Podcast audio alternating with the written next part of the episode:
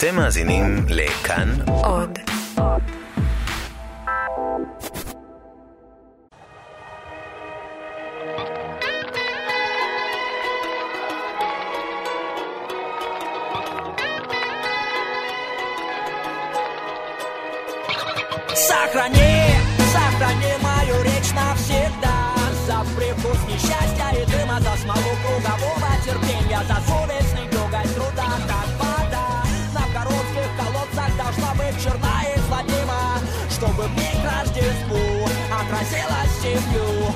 Плавниками звезда Сохрани, поиграй со мной в реальную телепатию ערב טוב וחג חנוכה שמח למאזינות ולמאזינים של כאן תרבות. אנחנו כאן ב-104.9 FM וב-105.3 FM ממשיכים לחגוג אתכם את חג האור והמרד. נר שמיני של חנוכה, איתכם באולפן אני, לנה רוסובסקי, ואיתי באולפן שלושה משוררים ומתרגמים. סיון בסקין, ערב טוב סיון. ערב טוב, לנה. ריטה קוגן, ריטה ערב טוב. ערב טוב, לנה. וגרמן רייטרמן, גרמן ערב טוב. ערב טוב, לנה. זאת הפעם השנייה שכולנו נפגשים בהרכב הזה. בפעם שעברה נפגשנו לקראת יום כיפור ודיברנו על משוררים ומשוררות סובייטים ועל היהדות בחייהם וביצירתם. והנה אנחנו שוב כאן, הפעם בחנוכה. הנושא המרכזי של התוכניות בתחנה שלנו בחג הזה הוא מרד. והיום נשוחח על המרד של משוררי תור הכסף של השירה הרוסית. הם מרדו בעולם הישן, אבל היו הראשונים שהבינו שהמשורר נותר מורד, או מת מוות רוחני, גם בעולם החדש. נשוחח היום עם האורחים שלנו על שלושה משוררים גדולים שכל אחד מהם מצא דרך אחרת למרוד בתקופתו, לפני השבר הגדול של המהפכה ואחריה. ברקע שמענו את הראפר הרוסי נויז אמסי שהלחין וביצע את שירו של מנדלשטם, שמקשר בין פגישתנו הקודמת לפגישתנו היום, ועכשיו טעימה קטנה ממה שמצפה לנו בתוכנית של היום.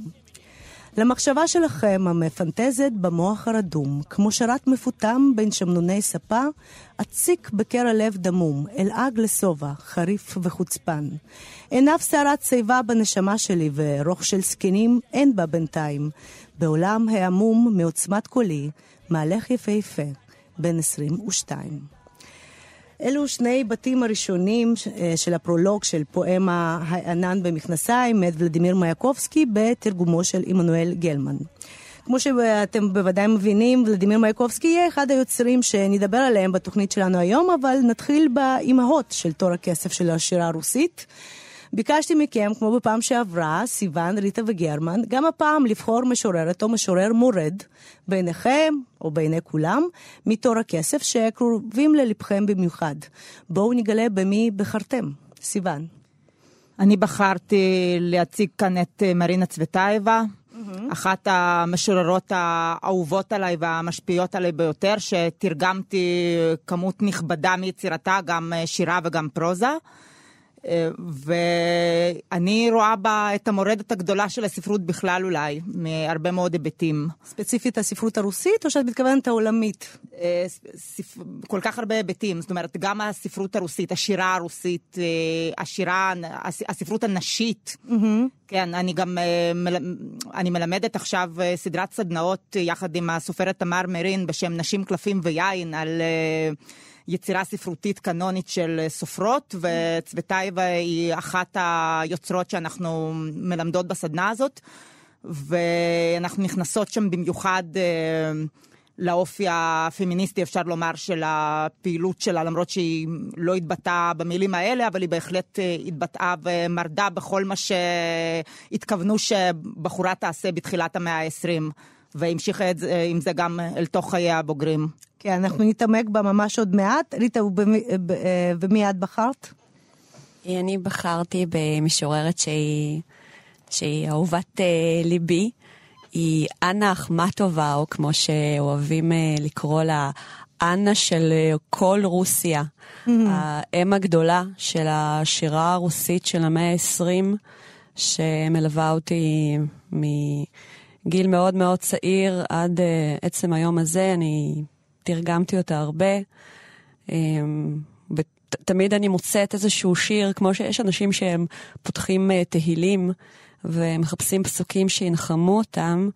Uh, כך עבורי uh, היה uh, ספר uh, של אחמטובה, שקניתי כבר פה בישראל, כי העותק הרוסי נמצא אצל אימא, ופשוט הייתי קוראת אה, שיר כמו תפילה למען הנחמה. וואו, מורדת נחמה. אפשר לקרוא לה ככה. גרמן, אפשר לנחש במי בחרת, אבל אה, בוא נשמע אותך, למה? אה, אני בחרתי בוולדימיר מייקובסקי. אני חושב שמייקובסקי כל חייו וכל כולו היה מרד אחד גדול. גם נגד המוסכמות של החברה וגם כשהוא היה עוד בתנועות של המחאה נגד הרוסיה הצארית. וגם מבחינת השירה עצמה, כאילו מבחינת הכתיבה שלו, הוא מאוד הלך נגד האסתטיקה המקובלת דאז, ויצר משהו שנראה לי אין... אין לו ממשיכים. אין, אין לו ממשיכים. אולי אפשר איכשהו לקשר את ברודסקי בתור מישהו שהושפע ממנו באיזושהי צורה, אם mm-hmm. מקשרים את השיחה שלנו, שלנו לתוכנית הקודמת, אבל כן, בהחלט. הוא היה כאילו, ייחודי בדורו. הוא היה מאוד, מאוד ייחודי. אז בואו נפתח uh, ונדבר על uh, חייהם של כל uh, אחד ממי שהבאתם לשולחן ולתוכנית שלנו היום. סיוון, בואי נתחיל עם צוותאיבה, מה היה בחייה? בואו נתחיל עם צוותאיבה. אגב, ריטה הזכירה... אה, את הכינוי של אחמטובה, אנה של רוסיה כולה. בעצם את הכינוי הזה נתנה לה צוותאייבה במחזור השירים שהיא כתבה עליה, כך ש... הכל מקושר כאן. הכל מקושר, אה, יש, אה, יש קשר ביניהן, ובעצם בין שלושתם יש קשר שגם נדבר עליו בהמשך. Mm-hmm. טוב, אז אני אספר קצת את הביוגרפיה של צוותאייבה. היא נולדה ב-1892 במוסקבה. אה, במשפחה של אה, פרופסור לתולדות אומנות, שהיה בעצמו בן, בן של כומר כפרי ממשפחה מאוד ענייה, ובעשר אצבעותיו, אה, בכוח כישרונו הגדול והתמדתו, בנה לעצמו קריירה, הפך לפרופסור לתולדות אומנות, הקים את אחד המוזיאונים החשובים ביותר ברוסיה לאומנות. אימא שלה הייתה פסנתרנית אה, שבעקבות איסור של אבא שלה אה, נאלצה לוותר על קריירת קונצרטים. Mm-hmm.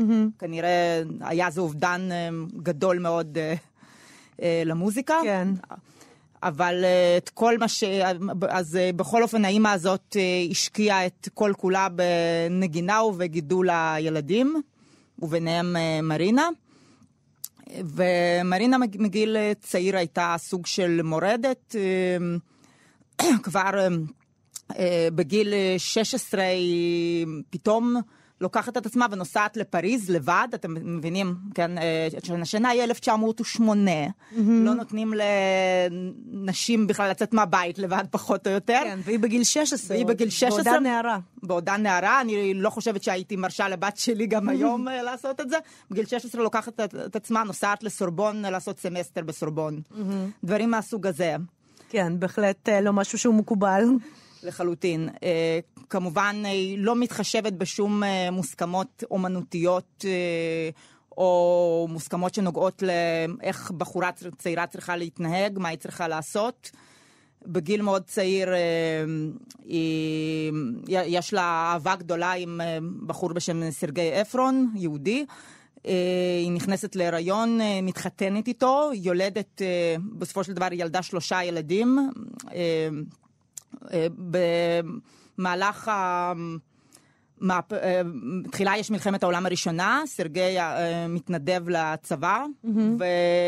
וככל שהמלחמה הופכת למהפכה ולמלחמת אזרחים, סרגי ממשיך להיעלם בצבא הלבן. כן. ומרינה בעצם נשארת לבד בתקופה מאוד מאוד מאוד קשה מכל הבחינות, לבד עם שתי ילדות קטנות. אה, בתנאים מאוד קשים, כל הזמן אה, רעבים, הם כל הזמן אה, נלחמת להשיג... קורת גג גם. קור, קורת, לא, קורת גג הייתה לה, היא המשיכה לגור בדירה שהיא גרה לפני כן, היא פשוט השכירה חדרים כדי להתפרנס. אבל כסף לא שווה כלום בעצם בתקופה הזאת. צריכה להשיג ממש תפוח אדמה רקוב פה ותפוח אדמה קפוא שם. זה ברמה הזאת. כן. ועם כל זה היא ממשיכה לכתוב. היא מקריאה שירים שמהללים את הצבא הלבן אה, לפני אולמות מלאים בחיילים אדומים. ואיך היא יוצאת מזה? איך היא יוצאת מזה? היא יוצאת, היא שאלה אותם, תגידו איך יצאתי מזה, היא פעם שאלה איזה מלאך מהפכני, תגידו איך, איך, איך זה שאתם מקבלים אותי. אז uh, הם אמרו לה, אה, כל זה לא משנה, הקצב שלך הוא חדש. זה, את, את מש, לא משנה שאת בעד הלבנים, את עדיין משלנו, הקצב שלך הוא חדשני. אה, שזה מדהים ש... מעניין, החדשנות שלה פיסלה לה את הדרך בקרב אה, הצבא האדום, אפשר לומר. אה, בדיוק. כל התקופה הזאת, אין לה מושג אם בעלה חי או מת. היא בינתיים... תוך כדי היא מצליחה לכתוב שירה ומחזות שלגמרי מנותקים מכל העניין הזה. שירה לירית, מחזות שעוסקים במאה ה-18, מאוד מסוגננת וזוהרת, ולא כפי שהייתה באמת, אבל כל זה לגמרי מתוך כוונה. תוך כדי כל זה יש לה כל מיני רומנים עם גברים ונשים. Mm-hmm. ואין, ואין לה מושג בעצם מה קורה איתה מחר, כן? ועדיין היא מצליחה לחיות בצורה מאוד מלאה. ועדיין היא מצליחה לחיות בצורה מאוד מלאה. אה, הבת השנייה שלה, לצערנו, נפטרה בגיל שלוש, mm-hmm. מיטת תזונה. אה, כשהיא נאלצה במשך איזושהי תקופה לשהות באיזשהו בית ילדים, בזמן שמרינה ניסתה להציל ממוות את הבת הגדולה שחלתה בשלוש מחלות בבת אחת. גורל טרגי מאוד. גורל טרגי לחלוטין, כן. אני כבר לא מדברת על זה שאת ההורים שלה איבדה עוד בעודה צעירה מאוד. היא איבדה גם את כל כספה בעצם, היא באה ממשפחה עמידה, אבל המהפכה חיסלה את הבנקים, אז בעצם כן, כולם לא נשארו, זה לא עזר, כולם נשארו חסרי כל. וב-1922 היא מגלה, בעזרת איליה ארנבורג, הסופר, שבעלה הצליח אחרי סוף מלחמת האזרחים לברוח למערב, השתקע בפראג. היא לוקחת את הילדה ויוצאת אליו. הם אה, מתאחדים שם, אה, חיים כמה שנים אה, מאוד, מוש... אומנם בעוני, אבל שנים מאוד מאושרות מבחינתה בצ'כיה. שם היא יולדת עוד בן. Mm-hmm. כמובן, כל הזמן כותבת, שוב, כל מיני רומנים שמהם צמחו הפואמות המדהימות שלה, פואמת ההר, ההר, שאותה כן. תרגמתי, ופואמת הסוף. אולי נשמע משהו מזה? אה, כן, יש, בואו נקרא, אם אנחנו מקשרים לנושא של מרד, אז בואו נקרא קצת אה, את הקטע המרדני במיוחד מתוך פואמת ההר. הנה, זה פרק תשע מתוך פואמת ההר בתרגומים. בבקשה. זה פורסם בגיליון שלוש של הו. יחלפו שנים והאבן ההיא תסולק, תוחלף בשטוחה, וההר יתמלא בבתים נעים, ערוגה לכל משפחה. הן ידוע שמחוץ לערים הגדולות, האוויר נקי ביותר, יגזרו את ההר לטלאים ציליות, ישבצו במוטות גדר, יישרו את כל הטרשים שלי, יהפכו את עבדיות. בית שמח מגיע למישהו, ומעט צמחות ביתיות. בית צמחות, אהבה בלי למרות נוצות, בלי למתוח את הגידים. יש להיות אישה ולשרוד כל זאת. הייתה כשהוא בא לעתים, אז שמחה בבית, אהבה שלא הותרה, בפרידה ופצעים קשים. על חורבות שמחתנו תשלוט עיירה, עיירה של בעלים ונשים. באוויר הענוג כגביש קסום, כל עוד יש הזדמנות לחטוא. חנוונים בחופשה ימנו איש כיסו, איש כוסו ואיש צלחתו. יהגו בקומות ובכביש גישה, לאסוף כל חוט בקפידה, כי הרי מגיע למישהו גג אדום, אם כן חסידה. אך, איזה קצב ואיזו הקראה, סיוון. הנה, את רואה, מהפכני לגמרי, כן? לגמרי, ממש רוח קרב הכנסת בנו. עכשיו אנחנו נחזור לצוותה, תודה רבה. ריטה, בואי נמשיך איתך, בואי נמשיך לאחמטובה. אמ, המרד של אחמטובה תמיד אמ, היה לא לגמרי מפורש, ואותו גיליתי בגיל יחסית מאוחר, כאשר אה, חזרתי שוב לשירים שלה, ודווקא לדברים המאוחרים שלה, לפואמה ללא גיבור, mm-hmm. כבר הרבה אחרי מלחמת העולם השנייה, במלחמת העולם השנייה לאחמטובה הייתה איזושהי, איזשהו פסק זמן מרדיפות השלטון, מכיוון שהיא הייתה בלנינגרד הנצורה, והשלטונות פנו אליה על מנת שהיא אה, תופיע ברדיו ותדבר אל אה, אותם האנשים הנצורים, הגוססים, אה, הגוועים ברעב, והיא עשתה את זה באופן שהוא אה, מעורר הסתאות של ממש. אך אה, כבר ב-46' אה, השלטונות מתחילים לרדוף אותה מחדש. אה, נחקק החוק הידוע לשמצה, שמי שקידם אותו זה ז'דנוב, שהיה כן. שר התרבות דאז. אה, זה אותו חוק על אודות אה, כתבי עת אה, זווזדה ולנינגרד, זווזדה זה כוכב ברוסית ולנינגרד זה לנינגרד, כאשר החוק הזה בעצם מטרתו היא למחוק את, את כל המורשת הספרותית שלה עד כה, שלה ושל עוד סופר, זושנקה, ואחמטובה יורדת שוב למחתרת. ואז היא פוגשת את אסאיה ברלין. Mm-hmm. שזה סיפור הזוי בפני עצמו, וזה מרד, זה, זה מפ... הרי עקבו אחרי אנשי הקג"ב בלי סוף, וידעו שיגיע, וידעו שבא אליה איש מן המערב, איש מן הצד השני, אה, גבר צעיר אה, שדובר רוסית, והיא עבורה, הפגישה הזאת, היא הייתה... אה, כמו נפילה של כוכב, שצריך להביע משאלה, אבל גם כנראה שזה דבר שהוא מבשר אסון. Mm-hmm. ומתוך אה, הפגישה הזאת אה, בעצם אה, קורמת עור וגידים היצירה הגדולה שלה, שלדעתי טרם תורגמה במלואה לעברית, אה, נקראת פואמה ללא גיבור. Mm-hmm. אה, ועצם המעשה של הפגישה האסורה, שהיא אמרה לשלטונות, אני בזה לכם, אני, אני יורקת אליכם, אני עושה מה שאני רוצה ואני אפגוש בבן אדם הזה שבא משם, שעבורה סימל את החיים שהיו לו קודם. וברלין, אה, בזיכרונותיו, אמר שאני... הוא זכר את אחמטובה משנות ה-20, הוא זכר את האישה הענוגה, הקוקטית, המלובשת היטב, שמגיעה לערבי שירה ומקריאה משירתה הלירית. אמר, מי היה מאמין שלאישה הזאת ייגזרו חיים כה קשים, כה מורכבים? ואני אקריא את המבוא לפואמה ללא גיבור, שתרגמתי ב... בקושי רב, כי זה באמת uh, כמעט בלתי תרגיל. בבקשה. מתוך שנת ארבעים סוקרת, כמו מראש מגדל, משגיחה, כמו עורכת פרידה חוזרת מכל מה שעזבתי מזמן.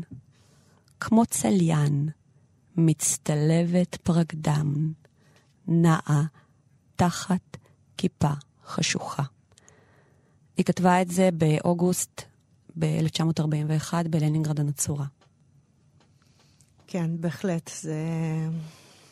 קשה לנשום אחרי התרגומים האלה ש... של שתיכן ושל הכתיבה שלהן. נעבור לגבר שבשולחן שלנו, גם האורח וגם הדמות, מייקובסקי. גרמן, בוא נדבר עליו. אוקיי, okay, אז אה, ולדימיר מייקובסקי נולד אה, ב-1893 בכפר אה, בגדתי שבגיאורגיה. אביו היה אחראי משק היערות, שזה מקצוע נראה לי שהיה רק ברוסיה. בתקופה ההיא. הסובייטית, כן. אה, אביו אה, מת כשמייקובסקי היה מאוד צעיר, הוא מת ממחט חלודה. Mm-hmm. וזה, אצל מייקובסקי זה פיתח היפוכונדריה מטורפת, הוא היה ג'רמופוב עד סוף ימיו. אף פעם לא החזיק מחטים או כל, כל דבר שיכול לדקור. אחד בבית. לא, לא, לא היה בבית, לא היה דבר כזה. הוא, כן, מחטים לא, אבל כלי, כלי נשק חמים הוא החזיק. כן, זה דוקר פחות, זה פשוט אה, כן. מסיים את זה. חד פעמי, כן. בדיוק. שימוש חד פעמי, נגיע לזה עוד מעט. כן, וכבר אה, מ-1906, כאילו כבר מגיל מאוד צעיר, הוא מצטרף לתנועות אה, של המחאה נגד השלטון הצארי. זה תנועות סוציאליסטיות, כאילו תנועות שמבוססות על תיאוריה של מרקס, הוא גם כותב באוטוביוגרפיה שלו, אני עצמי, שאיכשהו פגש את הספרים של מרקס וגגל וכאילו כל התולדות ה... Mm-hmm. אז הוא הפסיק לקרוא ספרות אה, כאילו דרמטי, כאילו קלאסית. ספרות קלאסית והפך, ועבר לקרוא, כאילו עבר לספרות הפוליטית. Mm-hmm. וב-1900, כאילו שנתיים לאחר מכן הוא מצטרף כבר למפלגה הסוציאל דמוקרטית הרוסית, נעצר שלוש פעמים בשנתיים האלה, 1908 ו-1909. מעצר, כאילו נעצר אה, בין היתר בגין אה, גם כמובן הסתה נגד המשטר וגם עזרה בבריחה ממושבת עונשין, אה, שזה אירוע בפני עצמו, כאילו אירוע מאוד מפורסם. בריחה של נשים, של כן, אסירות. בריחה של נשים אסירות, אה, אסירות פוליטיות מכלא נובינסקי במוסקבה. כן, והוא סייע להתארגנות הזאת. הוא סייע להתארגנות הזאת. אה, ישב בכלא כמעט שנה, 11 חודשים, שם הוא התחיל לכתוב. אה, שם הוא מתחיל לכתוב, אבל אה, לא מרוצה מהניסיונות שלו, ושוב, אם חוזרים לאוטוביוגרפיה שלו, שם הוא כותב ככה שלמזלי הסוהרים לקחו את המחברת ביציאה, עוד חלילה הייתי מסוגל להוציא את זה לאור. אה, ושנתיים לאחר מכן הוא מתחיל כבר להסתובב ולהיכנס לברנג'ה של המשוררים, הוא מגיע לקפה המפורסם, הכלב הטועה. הכלב הטועה. אה, כן. נשמע כמו בית קפה שהיה יכול להיות עכשיו באיזה- דרום תל אביב כזה. כן, היה חביב מאוד על כאילו- אחמטובה גם. כן, הכי כן. צימר כזה, כאילו. כן, לגמרי. כן, כן, זה ממש היה... משהו אפלולי כזה של שוליים ואנדרגראונד מהפכני. האיפסטרים של שנות ה-20. כן, אבל מהפכני באמת, כן. ומורד על אמת. אז, אז שם הוא מופיע פעם ראשונה עם שיריו, אה, ובאותה השנה, ב-1912, יוצא, אה, הוא מצטרף גם לתנועה של פוטוריסטים, של אמנים פוטוריסטים, גם ציירים, גם משוררים, שפוטוריזם זו תנועה שהתפתחה באיטליה, שהשורשים שלה באיטליה, כן. אבל היא הגיעה ומאוד תפסה ברוסיה, עם משוררים כמו חלבניקוב ודנסקי, דוד בורלוק, אלכסיי קרוצ'ניך. אה, ומייקובסקי מצטרף אליהם כי הפוטוריזם היה, גם אחת המטרות של הפוטוריזם זה סוג של לערב את הקהל, שהאמנות תהיה אינטראקטיבית, וגם שהצורה, לא שהיא עולה על תוכן, אבל צורה היא לא פחות חשובה מהתוכן, שלפעמים התוכן דווקא מגיע מהצורה, כאילו, כן. והאסתטיקה היא מאוד שונה. אה, שזה היה באמת תנועה מהפכנית.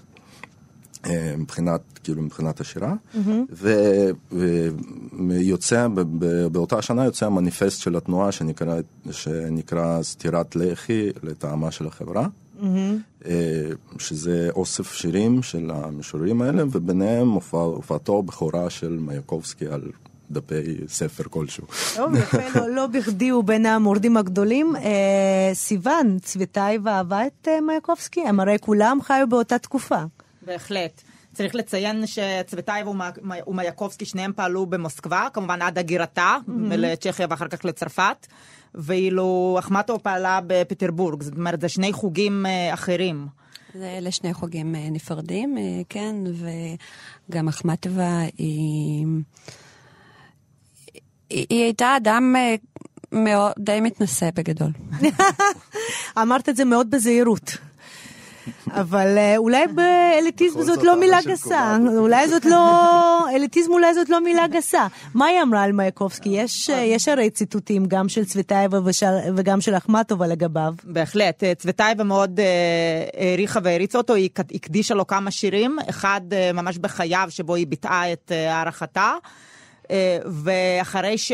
אחרי מותו, אחרי התאבדותו, שאולי עוד אה, גרמן יגיע לשם, אגב, ושניהם התאבדו בעצם. כן, אנחנו נמשיך לדבר על לדבר. הביוג- כן, לא סיימנו את הביוגרפיות באמת. אז אה, אחרי התאבדותו של מייקובסקי, היא כתבה מין אה, שיר כזה, שבו כביכול שני המתאבדים, מייקובסקי ויסנין, נפגשים אה, בעולם הבא ומרכלים על, אה, גם על מי שנשאר בעולם הזה, וגם על מי שהלך עוד לפניהם. זה שהלך מאוחר יותר מעדכן את השני, את מה שהוא... מה קורה שם שהוא- למטה. כן, כן. שבפועל הם כאילו תיעבו אחד את. השני בקטע אחר. שנאו אחד את השני. מייקובסקי ויסנין. כן, נכון, נכון, מאוד. בגלל זה, בגלל זה בעצם היא... היא ככה חיברה אותם בעולם הבא. בעולם הבא, שזה כן. אולי העולם היחיד שבו הם יכלו להתאחד ולרחל על אחרים. אה, לא היחיד, אלכסנדר פן חיבר ביניהם קצת בעברית. נכון, נכון, לומר. גם זה. גם זה. זה ו- גם סוג של עולם הבא. נכון, נכון. אה, ריטה, ומה אחמטובה, היא אמ- אמרה משהו על מייקובסקי מתוך המקום אה, הנשגב? כן, היא, דיברה על זה שבעצם אכן הם הכירו ב... בצימר דאז, כן. נגיד שצימר זה בכלב, מועדון. בכלב המשוטט, הכלב הטועה, כן, הם אה, הכירו שם בערבי שירה, היא זוכרת אה, אה, גבר מאוד מאוד יפה, מייקובסקי היה גבר יפה תואר, מאוד. באופן אה, קיצוני באמת, אה, חוץ מאוד מהשיניים. גבוה. אה, סיוון, למה את נתפסת לקטנות? אני אוהבת לקלקל. אה, טוב, שיניים זה בקטנה, אה, בסך הכל היה מאוד מאוד גבוה. התקופה אה, קשה. פנים מסוטטות, אה, מאוד חזקות, היא זוכרת אותו מעשן אה, ברוגע את הסיגר העצום שלו, הוא היה אה, מאוד מאוד צעיר, והיא היא מאוד אהבה את ענן במכנסיים. אה, כן. היא, היא העריכה את, ה, את הנראות שלו, נגיד את זה ככה לפחות. מה שמעניין זה שלמרות שבאמת אה, הוא פעל במוסקבה, אבל אה, עברו שנים ולהקת אה, רוק אה, סנט פטרבורגית, ספלין, אה, הלחינה את אחד השירים שלו. בואו נקשיב לזה.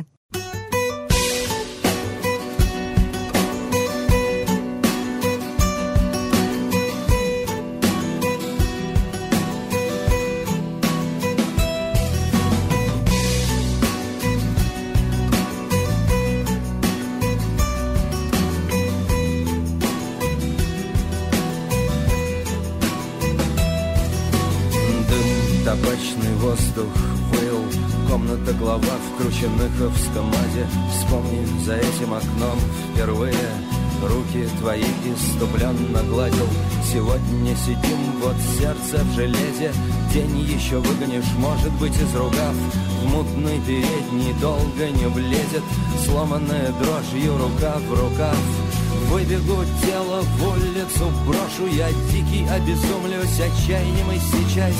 Не надо этого, дорогая, хорошая, давай простимся сейчас.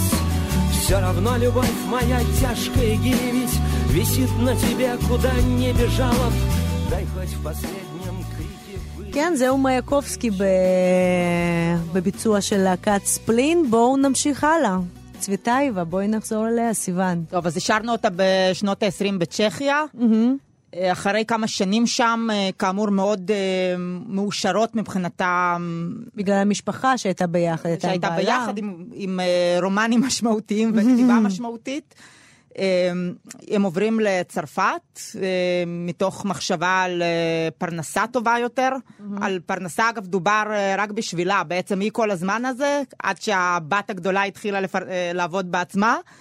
מרינה היא זו שמפרנסת את כל המשפחה. האפרון הזה, בתירוץ של שחפת, אה, סוג של לא עושה כלום כל השנים האלה. והיא בעצם מתפרנסת מתרגומים, וגם מתרגומים. לא, לא מתרגומים, מכתיבה, אבל היא התחילה לכתוב אה, פרוזה ומסות, אה, פרוזה אוטוביוגרפית בשנות ה-20 וה-30. כידוע, פרוזה, לפחות אז, פרנסה קצת יותר טוב מאשר שירה. היום גם, גם הפרוזה כבר לא, מפרס, אה, לא מפרנסת וגם לא תרגום, אז אה, השוק מחוסל. בכל אופן, אה, כמובן שזה הכל פרנסה בדוחק, הם כל הזמן צריכים להתפשר על תנאי מחיה.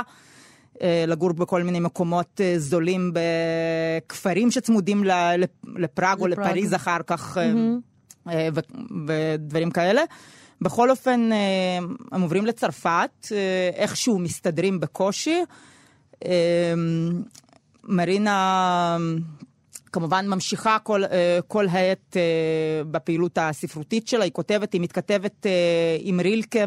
בשנת חייו האחרונה, אה, זאת ועם התכתבות- פסטרנק, זאת, ועם- אה, בדיוק, זאת התכתבות התכתבות משולשת. עם משולשת, כן. צווטאייבה, רילקה פסטרנק, כל ההתכתבות הזאת אגב תורגמה לעברית על ידי דינה מרקון לפני כמה שנים, אה, נורא מעניין, עד מותו של רילקה בעצם. כאמור, היא מתחילה לכתוב פרוזה, ובמהלך שנות ה-30, בעלה מתחיל איכשהו לשנות את הדעות הפוליטיות שלו ונוטה לכיוון של אה, הזדהות עם ברית המועצות, מחשבות של אה, לחזור לברית המועצות, במקום... במקום...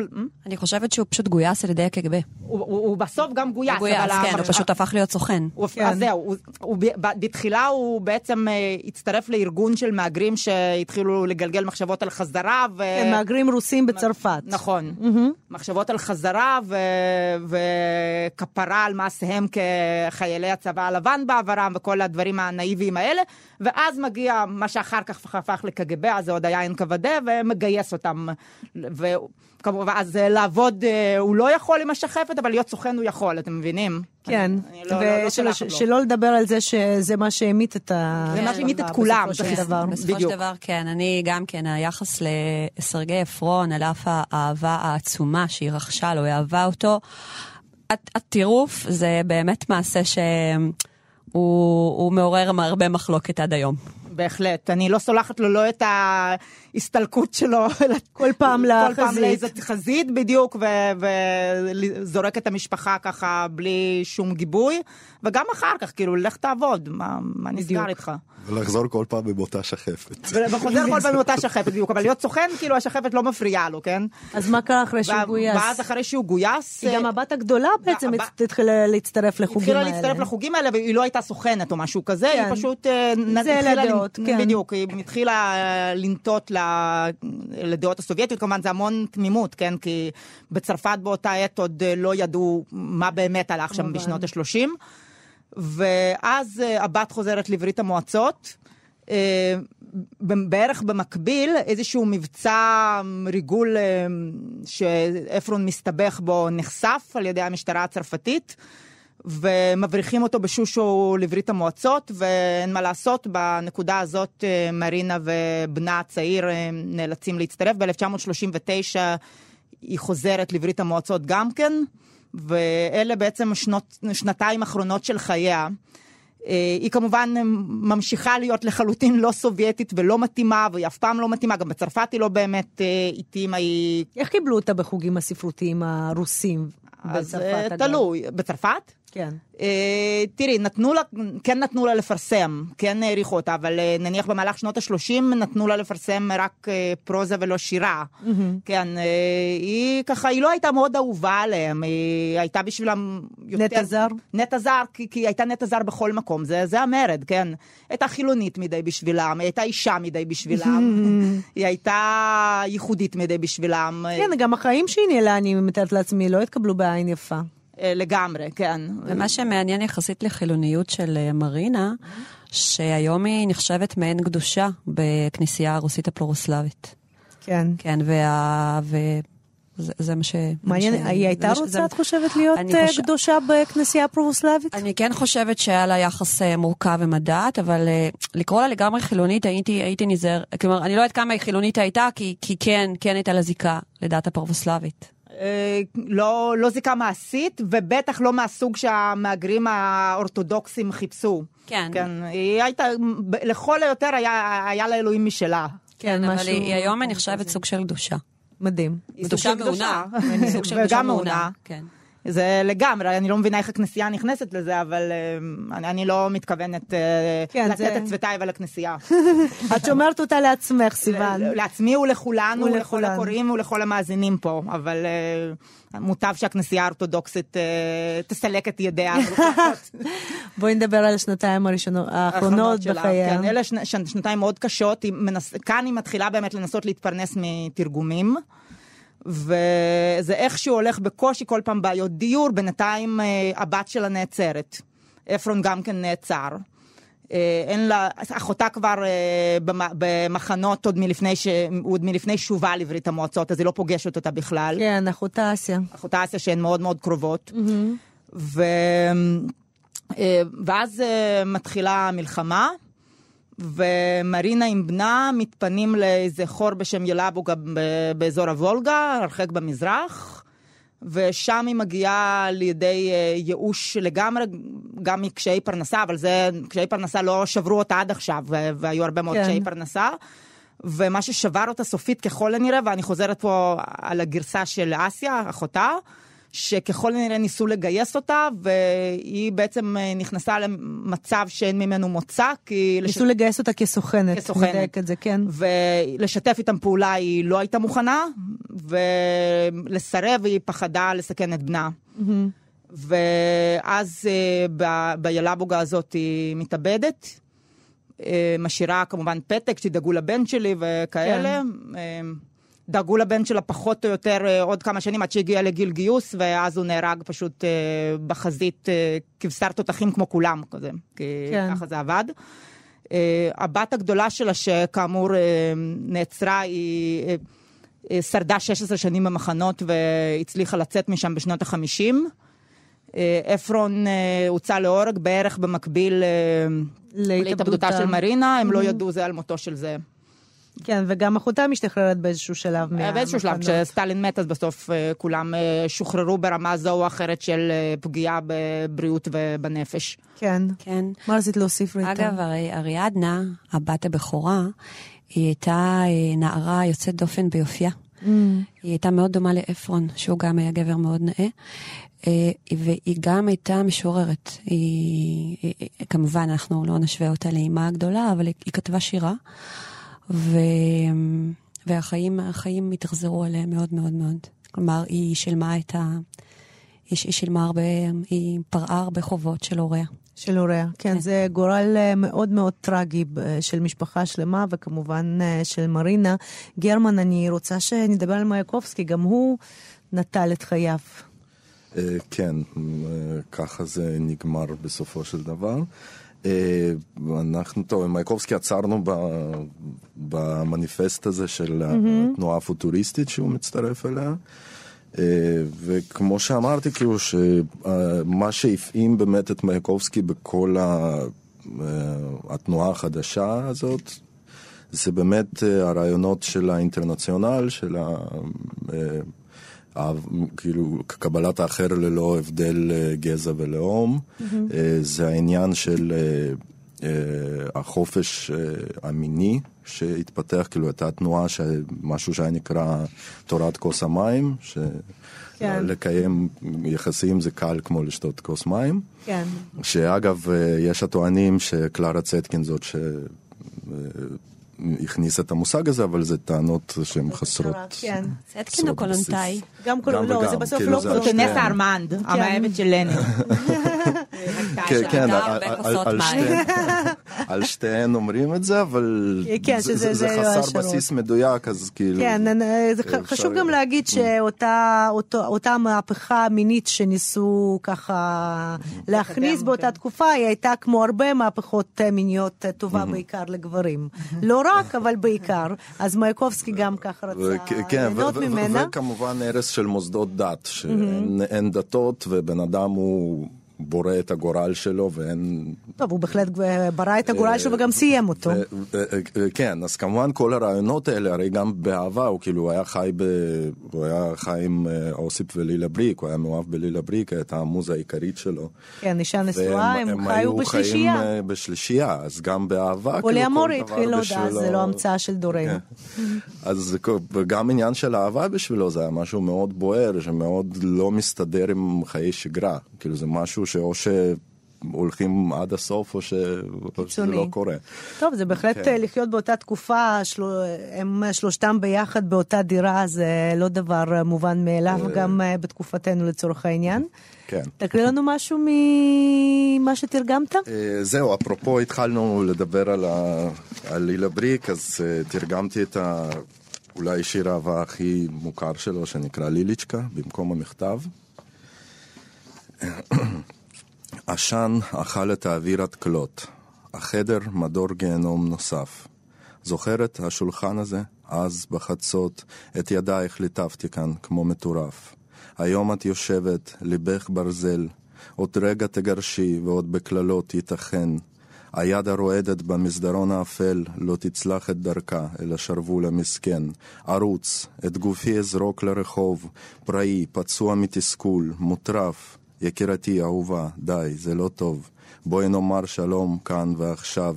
הרי בין כה וכה, אהבתי משקולת. תלויה עלייך, לא משנה מה דר... מהי דרכך. תני בזעקת השווא האחרונה לקרוא לך, לפרוק את עול העלבון הממסך.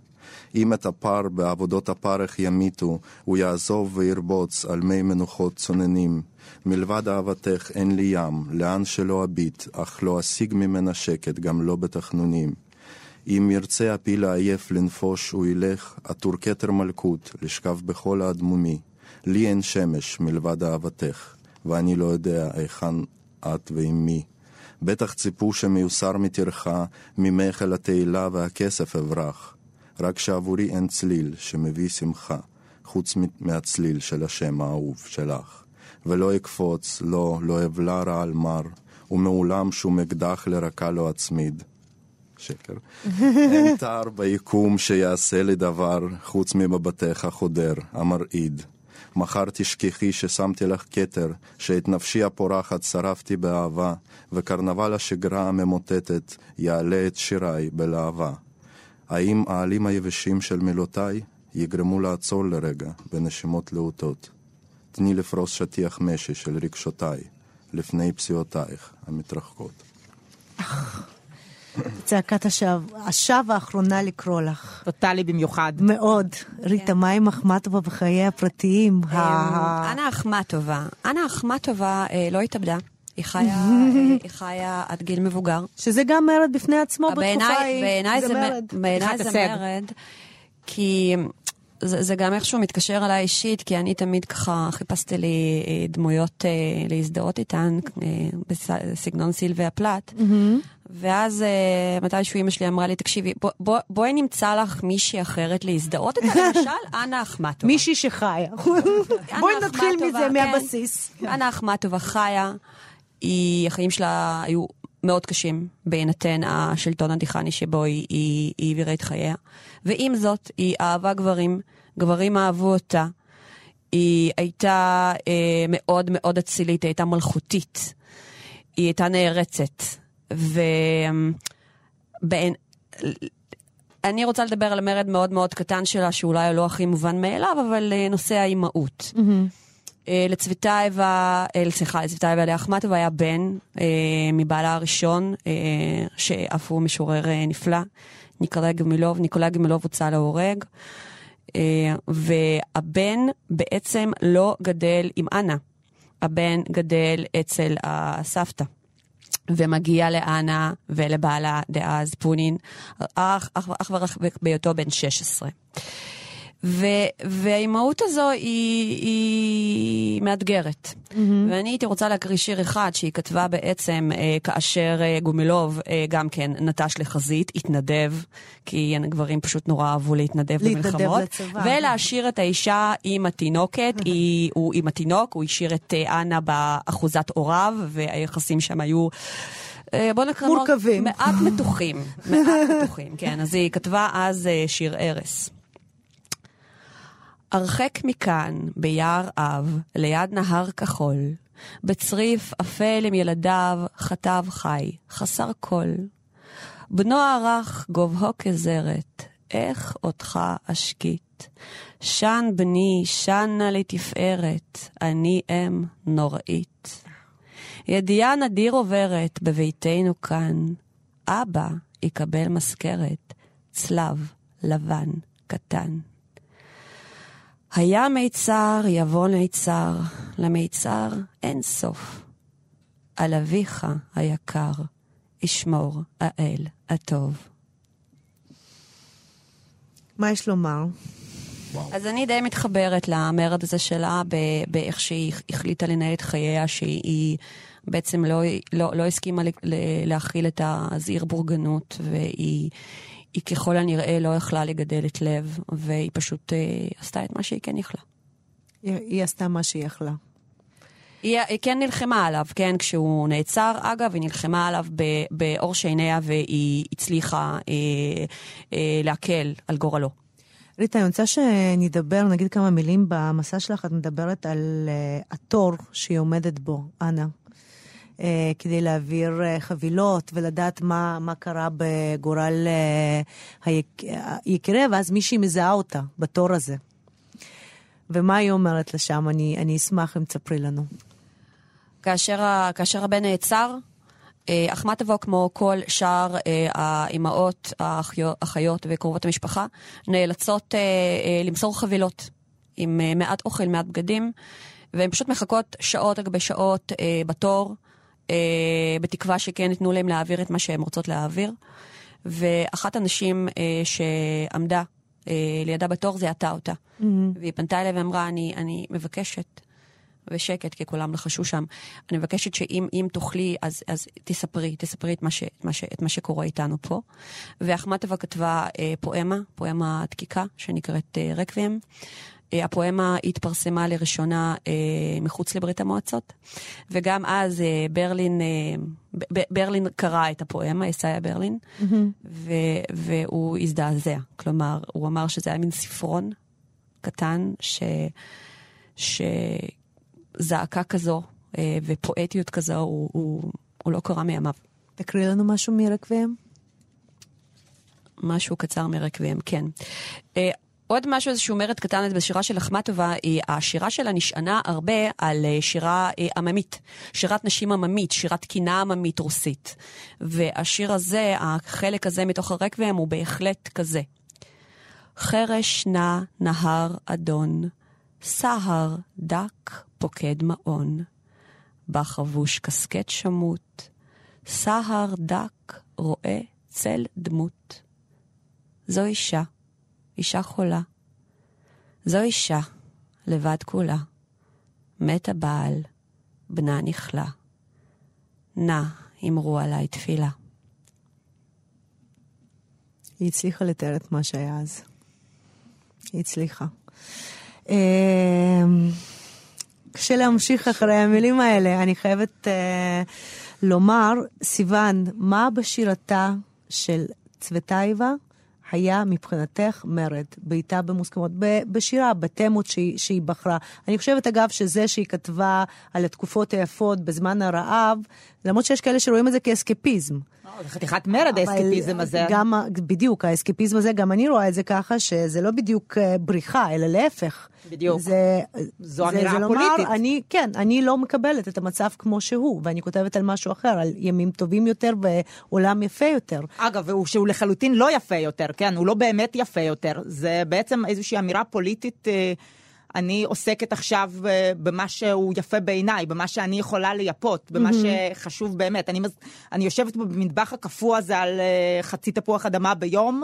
נורא. וכן, ואני אדבר איתכם על אהבה. אני אדבר איתכם על מה שבאמת חשוב. ותראי, כל הפואטיקה שלה שונה, כל, אה, כל הדמות שלה היא מרד אחד גדול, ב... אני אקריא לכם מתוך מחזור שנקרא המשורר. שבו היא בעצם אה, מדברת על עד כמה משורר הוא אדם שונה מהחברה כולה, עד כמה הוא לא יכול להתאים לשום דבר, לשום משבצת, לשום תפקיד, נקרא לזה. אני אקריא קצת. מה אעשה, יתומה ועיוורת, בעולם בו לכל ראייה והורים, בו נושאות קללות כגבעה חיוורת את התשוקות, ונזלת קוברת בכי תמרורים. מה אעשה עם כלוב הצלעות של ציפור שיר כסיביר, או כחוט חשמל? חוצה הזיות כגשר בחושך, נטולות המסה, חסרות הכושר בעולם המשקל. מה אעשה, יחידה, משוררת, בעולם השחורה שבחתולות אפורה, וההשראה בתרמוס נשמרת. אני, שלעולם אינני נגמרת, בעולם הגבולות. אני שלעולם אינני נגמרת בעולם של גבולות. בדיוק ככה. זה, זו, זאת וטייבה כולה באמירה הזאת. יפה מאוד, יפה מאוד. מה היו היחסים ביניהם, ריטה? בין אחמטובה לצווטייבה? צווטייבה הריצה את אחמטובה. אה, אחמטובה התייחסה אליה ב, ב, כמובן ב... היא העריכה מאוד את יצירתה, ועם זו הייתה מרוחקת. הייתה מרוחקת? כן. בכלל הייתה מרוחקת. היא הייתה, היא, היא הייתה אישה, אה, כאמור, אה, היה לה סוג, אה, אה, היו לה יחסים אה, מורכבים, אוקיי? החברים הכי קרובים שלה, בסופו של דבר, היו אה, מנדלשטם mm-hmm. ואשתו. אוקיי? הם היו אנשים באמת באמת קרובים. קרובים אליה. כן. היא ראתה במנדלשטם, הוא, הוא, הוא היה אדם מאוד מאוד קרוב אליה. באוסיפ. יפה. גרמן, ומה אצל מויקובסקי בשירתו? באמת, אנחנו דיברנו ממש בתחילת התוכנית על זה שלא קמו לו ממשיכים. לדרך שבה הוא כתב, לדרך שבה, אבל בוא נפרט על זה קצת יותר. מה היה במשלב שהוא בחר, בתמות שהוא בחר, מה היה שונה? אה, אני חושב שמה שמשחק תפקיד עיקרי אולי בכתיבה שלו, זה שהוא בכלל לא היה משורר בהשכלה שלו, הוא היה צייר. Mm. הוא סיים uh, בית ספר הגבוה לציור ופיסול במוסקבה, uh, ולשירה הוא נכנס ממקום כזה שזה מה שצריך לעשות, כי זה יותר מדבר אל העם. ו- ו- וככה, כאילו, עכשיו, אף אחד לא יכול לדעת מה היה קורה אם הוא היה נשאר, ב- נשאר בתחום הציור. אולי היינו מקבלים... אה, כן. קצת נשאר, קיבלנו ממנו המון תעמולה כן. אז, אה, קומוניסטית בסוף, אה, כן, כצייר. אגב, אני. רוצה שניגע בזה גם. שוב נורא. שאגב, הוא נחשב לאבא של הפרסום הסובייטי, כאילו, לחלוטין. אז בוא נגיד כמה מילים בכל זאת על השירה שלו. אז כן, אז אני חושב שהוא מאוד ציורי ב, בשירה שלו, זה משהו שמאוד מאפיין אותו, הוא מאוד, הוא כאילו ממציא מילים בשביל להביא איזשהו, כאילו להעביר את הנקודה. אה, וזה זה גם כאילו מאוד כוחני ושבור, וגם אה, בגלל זה גם יש לו את ה... אה, נו, את, את המדרגות האלה, כמו שהוא קרא לזה, כאילו השורות הקצרות ש... בכתיבה השבורות. שהולכות, כן, שהולכות כזה שבור כמו, כמו מדרגות. אה, אה, זה כאילו, זה... אה, אני, אני חושב שאחד. כאילו אני חושב שברודסקי הוא דווקא לקח ממנו קצת מהמקום הזה של לשחק עם המילים ולעשות שילוב של משלב גבוה ומשלב נמוך וכאילו שאפשר פשוט להעביר את המילה באמצע לשורה השנייה ובשביל כאילו איכשהו לסגור את החריזה ולהעביר נקודה. אז אני חושב שמפה כאילו ברודסקי הוא איכשהו אולי כן, קצת שואב ממנו. שואב ממנו. אה, אני- גרמן, חושב- אני, אני רוצה גם לשאול אותך, אה, באמת מה שסיוון את התחלת להגיד, איך בן אדם, שגם בחזות שלו, שריטה, את סיפרת לנו עליה, החזות, הנוכחות הזאת, הבלתי היה מטר נגמרת, תשעים, אני כאילו, זה, חושבת, כן. גבר נאה, עם קול חזק, אה, שכותב בצורה מאוד אה, חותכת, איך בן אדם שמורד מגיל מאוד צעיר, הוא הצטרף הרי לחוגים מהפכנים בגיל מאוד צעיר, כן. איך בסוף הוא נחשב למשורר של המשטר? כי זה מה שהמשטר, אה, אני יכולה להגיד מילה קטנה? אה, כי המשטר הזה הוא מזנה, הוא, הוא, הוא עושה הזניה של אומנים, זה מה שהוא עושה. הוא, יש לו כל מיני דרכים להמית אומן. אחת הדרכים זה להשמיד אותו פיזית ולמחוק כל זכר ליצירתו, והדרך השנייה זה להזנות אותו, בדיוק מה שהם עשו לשוסטוקוביץ' אגב. ואת זה הם ניסו לעשות למייקובסקי, ומייקובסקי ברגע שהוא הבין שאלה אלה האופציות שעומדות בפניו, הוא אה, החליט לפרוש. הוא החליט לפרוש. ל- ואיך אתה רואה את זה, גרמן? אה, אה, אז אה, קודם כל אני רציתי להביא איזה ציטוט קטן של דמיטרי ביקוב שהוא עיתונאי וסופר אה, רוסי. חוקר ספרות, אה, חוקר ספרות מאוד אה, מפורסם ונחשב. אז הוא אמר שההתאבדות של מייקובסקי זה בעצם התאבדותה של המהפכה הרוסית. שאם, אה, שזה- שהוא כאילו בן אדם שאם אפילו הוא הבין שבלתי, שזה בלתי אפשרי לחיות בעולם הזה, במקום הזה שנוצר. בן אדם חזק אז כאילו, כמוהו. ב- בן, בן אדם חזק ובן אדם שכל כך היה המגפון של הפרולטריון ומה ש... אז כנראה שזה באמת היה בלתי אפשרי. שזה הסוף. כנראה שזה... שזה הסוף. זה באמת היה הסוף, ופסטרנק, אגב, עוד משהו קטן, פסטרנק אמר שאחרי מותו של מייקובסקי עשו לו, המשטר הסובייטי עשה לו רצח שני, בזה שהכתירו אותו כהמשורר של המהפכה.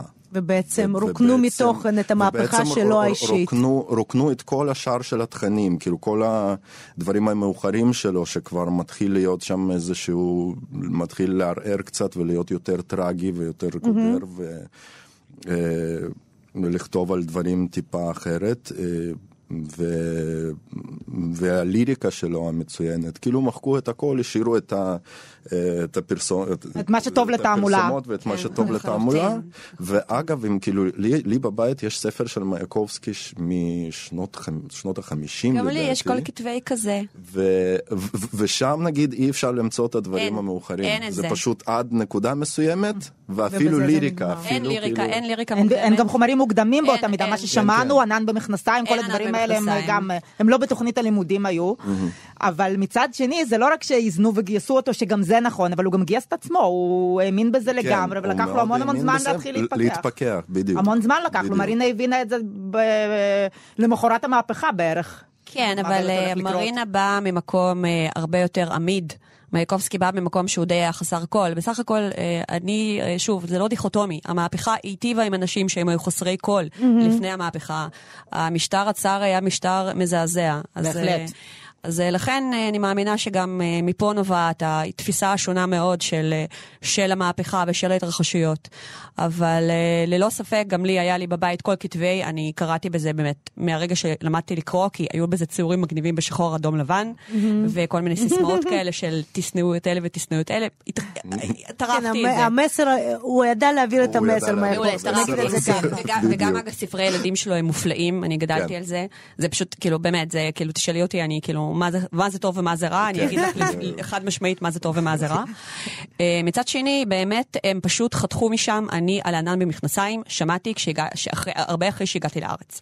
ואני כאילו ממש ידעתי טוב מייקובסקי, וזה כאילו פשוט היה, לא היה קיים בכל כתבי. כן, אני חשבתם חושבת, שידעתם טוב מייקובסקי. עד שהגעתם לארץ האמת ועברו הרבה האמת שנים. שבספר שיש אצלי דווקא יש את הענן. לא, שם-. שם כבר לא היה. זה- כאילו מעניין כנראה לראות שזה באיזה שנה מהמוקדם, כאילו כנראה כן. שזה מהמוקדמים יותר עוד לפני, שאולי זה אפילו סוף שנות ה-40, אם אני לא, כאילו אני צריך לבדוק את זה, הוא מאוד ישן. אני רוצה לומר לכם עכשיו שאנחנו כבר אה, לקראת התוכנית המעניינת שלנו, שקודם כל אני חושבת שכולנו מרגישים, ואני מקווה שגם המאזינים, שאפשר להמשיך את השיח הזה עוד שעות על גבי שעות. לגמרי. אה, בכלל היה קשה לבחור, אני כשחשבתי על התוכנית הזאת ואחרי זה פניתי אליכם, היה קשה לבחור על מי נדבר. באותה תקופה, מי שהיה גם בתור הכסף של, הש... של הרוסית וגם אחריה, מי לא מרד. פגשתי קולגה שלי אתמול ברחובות פלורנטין, והיא אמרה לי, על מה את עושה את התוכנית שלך על המרד? אז אמרתי, על אה, משוררים אה, מתור הזהב, מתור הכסף, סליחה, ואז היא אמרה, איך ידעתם לבחור במי? כולם מרדו.